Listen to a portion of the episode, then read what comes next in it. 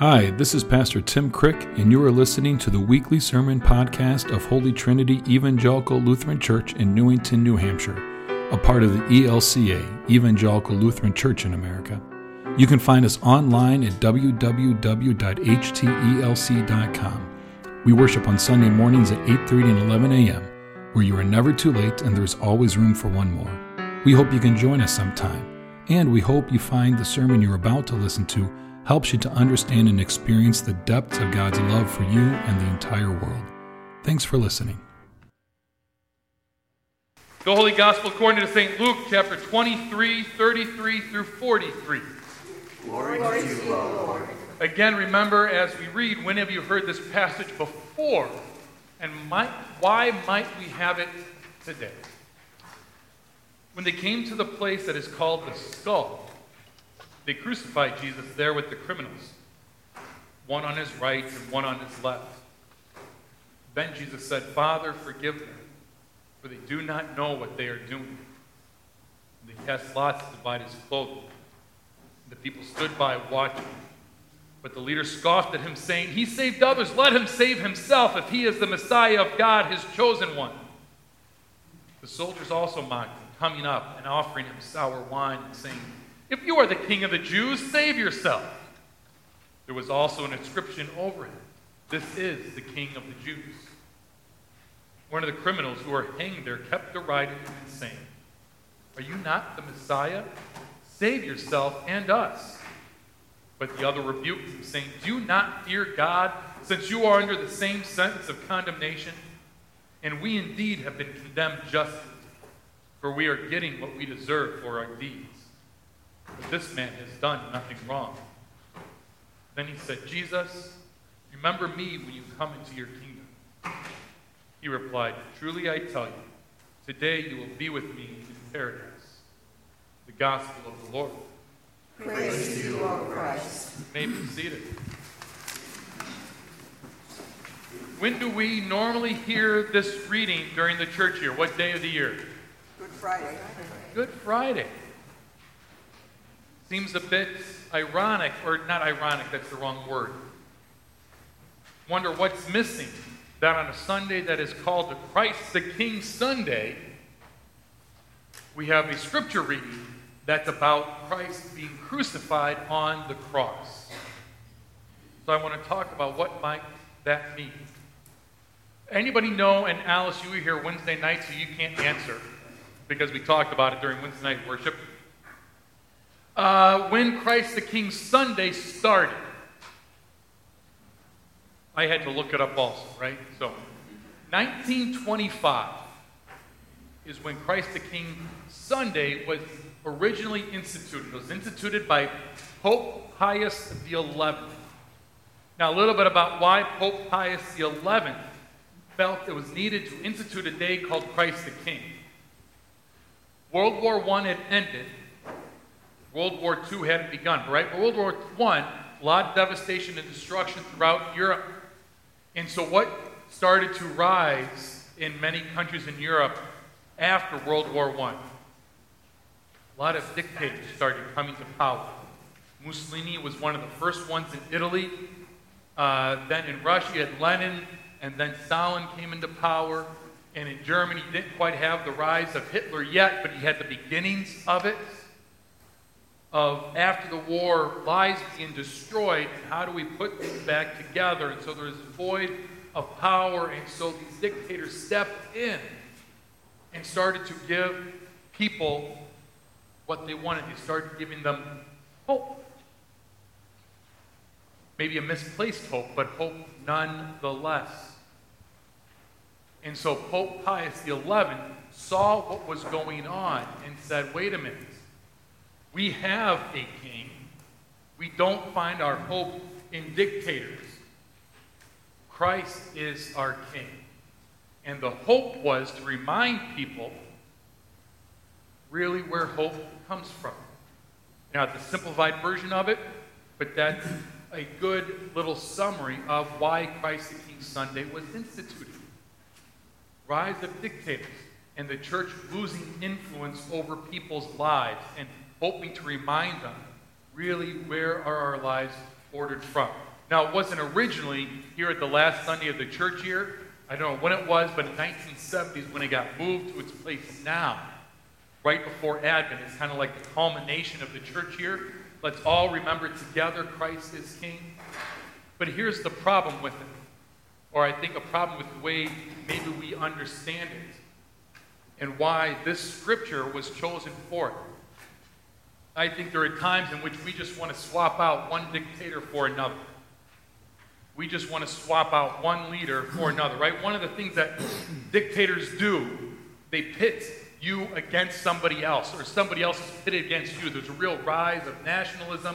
Let me tell you who your problems are. Let me tell you what is the cause of those problems. It becomes a very much a us versus them mentality.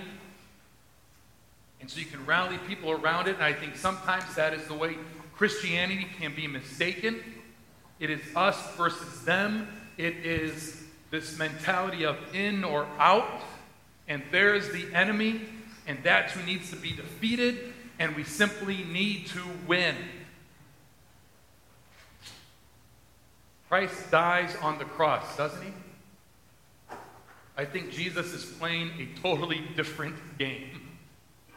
Not even playing a game, but showing about a totally different life. That it's not simply about are you allowed to say or not say certain things, but what is this life that we lead? We're about to enter into Advent. I mean, I know Christmas decorations have already been out in the stores since like two months ago, right? Before Halloween, they're out. But we get to Advent, we get into this Christmas season, and each year it seems there's an inevitable war on Christmas. Christmas. Can we say Merry Christmas? Can we not? In fact, it's even happening right now in Durham, right? Oh, yeah. People heard about that, right? I don't know what it used to be called, but what's their what's their thing called this year? Frostfest. Right? Frostfest. There's no longer a Christmas tree, it's the holiday tree, and there's no longer lighting of a holiday tree. And people are upset about this because you're taking away Christmas. Can I tell you the honest to God truth? I don't care. And I am really much, I'll be honest, happier that it, most of these things don't have Christmas associated with them. I'd much rather it be called Frostfest than anything to do with Christmas. You want to know why? Does any of it have to do with anything with the birth of Jesus? Nothing whatsoever. I don't care if I walk into a Target and I see Happy Holidays as opposed to Merry Christmas. Because, or if I say Merry Christmas to someone checking out, because most of the time we're buying $300 worth of stuff we don't need to give to people, right? I mean, that's not what Christ, that's not what Christianity, that's not what our faith is about. If we're going to get upset about something, it should get upset about something about the things that led Christ to his death, hanging out with those who we shouldn't be hanging out with, saying the rules of the law that are going on are opposed to what we think life should be like. If Frostfest was about feeding the poor, housing the homeless, visiting the, the, uh, the prisoner, right? Then maybe I have an issue with it. Why can't we call it Christmas? Because that's what it's really about. But when it's about lights, when it's about, you know, things looking pretty and nice, and not that it's bad, but let's be honest, is that what our faith is about? Is that what it means for Christ to be king of our lives? It's not. What if Christians weren't upset about whether or not you said Merry Christmas, but they were upset about whether or not you could feed the poor? What if they were upset if they were making rules and laws about visiting the prisoner, or housing the homeless, or taking care of the immigrants, or not being able to welcome the refugee? What if that's what made Christians upset? Because those are the things, if Christ is our king, that we should be caring about. Not simply can we say, Merry Christmas,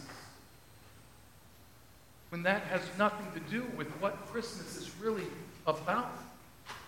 I don't know how many conversations I've had, and I had another one this past week. someone who was really raised and steeped in evangelical Christianity culture, who no longer considers herself a Christian. In fact, if she found out that I was a pastor, she's like, well, I'm an atheist. Good for you. I had no problem with that, right? I said, how come? What led you to go from really being steeped in this evangelical Christian culture to being atheist? And there's, I mean, always long answers. But one of the answers I continually hear from people, and I heard again this week, is I grew up in a church that said they, they believed one thing, and their lives led something totally different. And they didn't seem to care about the things that Christ cared about. And they got upset over things that didn't really matter. And it made me think what really do we believe, and why are we doing this? Does that make sense? I really don't care. Merry Christmas, not Merry Christmas, Frost Fest, not Frog Fest, right? What does it mean for our lives to be Christ as our King? What would that mean for how we live? Who would we take care of? Who would we visit? Who would we love? Who would we accept? Who would we sit with and dine with? Would we get rid of this us versus them language and make it out to be, let me tell you who is the enemy? Right? And blame them for our problems. As opposed to love our enemy, pray for those who persecute you. Welcome them in. Understand we're as guilty as anybody else.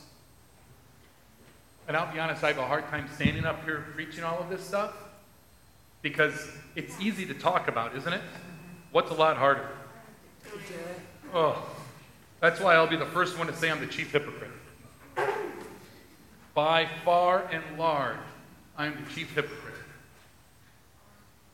Because I'm really, like, well, I think I'm good at talking about it. good about talking, maybe. But how about leading it? What about being proactive? What about saying this is what it means to have Christ as our King? It means we don't just confess with our mouths, right? We lead with our lives. What kind of world would that create? Right? Because our hope is, while we said Jesus isn't playing that game, the hope is in Christ's life, death, and resurrection, we know the outcome, don't we? God wins, if you want to use that language. In the end, all is restored. Our job as Christians is to live as if that day has already come. Live as if that day has already come. We know we're accepted, so we accept others. We know we're loved, so we love others. God has served us, so we can serve others. Right? And it's hard, and it's good. That's what it means for Christ to be our King. Amen. That's the sermon for this week. We hope from it you learned a bit more about God's love for you and the world. Please subscribe and rate our podcast to help us be found by and reach more people. Thanks for listening, and don't forget, you are loved.